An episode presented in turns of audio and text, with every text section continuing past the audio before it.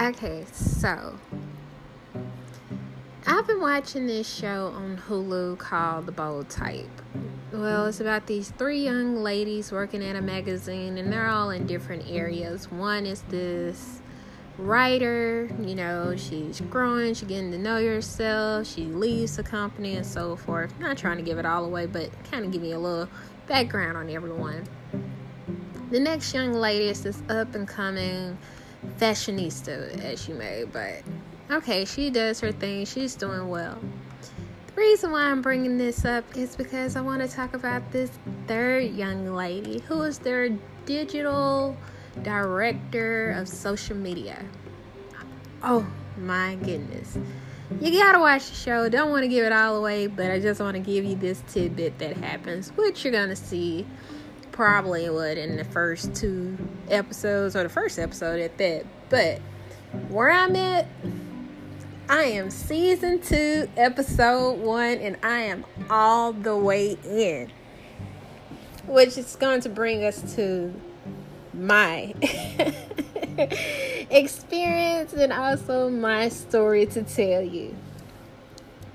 Uh, this young lady has stepped into a relationship with another young lady. Yes, she heard me right. She was this heterosexual who walked away from it all to be with another accomplished woman in the world. Don't get me wrong, there's all love here. I have no problem with it. If you like it, I love it. Let's move forward.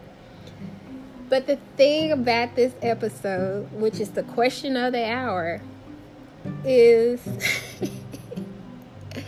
how can you ask someone that? The thing is, she asked her girlfriend now at this point, How can you want to show me off to the world? Take me to all these parties and kiss me in front of your friends, introduce me to your family, but you can't go down on me. Yes, you heard me right.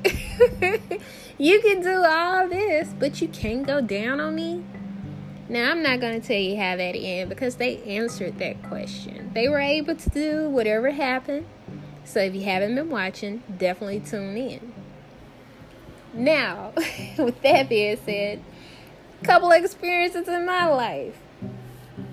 I've never had anyone ask me why don't I go down on them? I don't think I have it in me to ask anyone. But my first time experiencing it, oh my goodness, it was mind blowing. If you're anything like me, you grew up in a household where your mom and your dad, you you just they're so like my parents are so like cookie cutter. Like my mom is a retired respiratory therapist. Pops is a retired lieutenant for the for the police department. And so these are really like